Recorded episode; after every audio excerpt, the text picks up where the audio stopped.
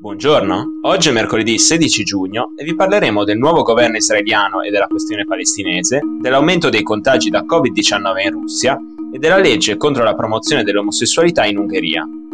Questa è la nostra visione del mondo in 4 minuti. Il nuovo governo di Israele, guidato da Naftali Bennett, non sembra per nulla interessato a risolvere la questione palestinese. Gli ultranazionalisti ebrei stanno già inscenando provocazioni che mirano a spaccare la coalizione e a provocare un ritorno al governo di destra. Così facendo, rischiano di inasprire le tensioni con i palestinesi settimane dopo che una guerra di 11 giorni a Gaza è stata fermata da un cessate fuoco informale. Pur di mantenere intatta la maggioranza, Bennett potrebbe adottare la stessa linea del tanto odiato predecessore Benjamin Netanyahu, che in 12 anni di governo si è limitato a gestire il conflitto senza impegnarsi a trovare una soluzione duratura. Bennett ha detto poco sui palestinesi nel discorso prima del giuramento di domenica. La violenza sarà accolta con una risposta ferma, ha avvertito, aggiungendo che la calma della sicurezza porterà mosse economiche che porteranno a ridurre l'attrito il conflitto.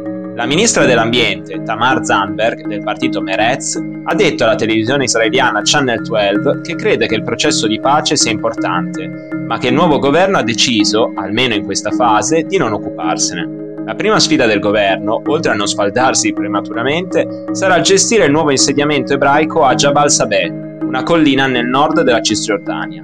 L'insediamento è stato costruito senza il permesso delle autorità israeliane su terreni che i palestinesi dicono essere di proprietà privata. Le truppe israeliane hanno evacuato i coloni già tre volte, ma sono tornati dopo che un israeliano è stato ucciso in un attacco all'inizio del mese scorso. Sgomberarli di nuovo metterebbe in imbarazzo Bennett e altri membri di destra della coalizione, già molto criticati per essersi alleati con gruppi più centristi per spodestare Netanyahu. Nel frattempo, i palestinesi dell'adiacente villaggio di Beita hanno lanciato pietre e le truppe israeliane hanno sparato gas lacrimogeni e colpi di armi da fuoco. In Russia i contagi da Covid-19 sono di nuovo in aumento. Il sindaco di Mosca, Sergei Sobyanin, ha chiesto ai lavoratori non essenziali di restare a casa dal lavoro fino a sabato 19 giugno e ha rafforzato le restrizioni per cercare di contenere la diffusione dei contagi. Per quanto riguarda i giorni successivi, le aziende sono state incoraggiate a far lavorare da casa almeno il 30% del personale che non è stato ancora vaccinato. I bar, club e ristoranti della città saranno chiusi dalle 23 alle 6 del mattino almeno fino al 20 giugno così come i centri commerciali, le strutture sportive e le aree gioco per bambini. Dall'inizio della pandemia in Russia sono stati riscontrati più di 5 milioni di contagi e, secondo il Financial Times, il recente aumento sarebbe dovuto all'allentamento delle restrizioni e alla lentezza della campagna vaccinale. Il Parlamento ungherese ha approvato una legge che paragona l'omosessualità alla pedofilia e vieta di condividere con i minori qualsiasi contenuto che ritragga l'omosessualità o il cambio di sesso. I membri di Fidesz, il partito di estrema destra di Viktor Orban, che ha proposto la legge, ritengono che la misura contrasterà la pedofilia, ma in realtà si tratta dell'ennesima violazione dei diritti della comunità LGBT. Lunedì 14 giugno migliaia di attivisti hanno manifestato a Budapest contro l'approvazione della legge, ma l'Assemblea nazionale ungherese ha comunque approvato la legge con 157 voti a favore e un solo contrario, mentre tutti i partiti di opposizione hanno boicottato la sessione per protesta.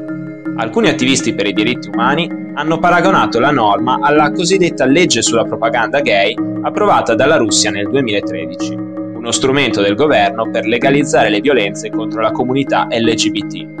Gargieli Arato, del gruppo parlamentare della Coalizione Democratica, si è schierato contro la nuova legge perché viola gli standard della democrazia parlamentare, lo Stato di diritto e i diritti umani. Il provvedimento, presentato la settimana scorsa, include emendamenti che vietano la rappresentazione di qualsiasi orientamento sessuale oltre a quello eterosessuale, informazioni sul cambiamento di sesso nei programmi di educazione sessuale nelle scuole o nei film e nelle pubblicità rivolte ai minori di 18 anni. Numerose ONG, tra cui Amnesty International, ritengono che avrà effetti devastanti sui minori non eterosessuali o che sentono che il loro sesso biologico non corrisponde al loro genere. Per oggi è tutto, dalla redazione di The Vision, a domani.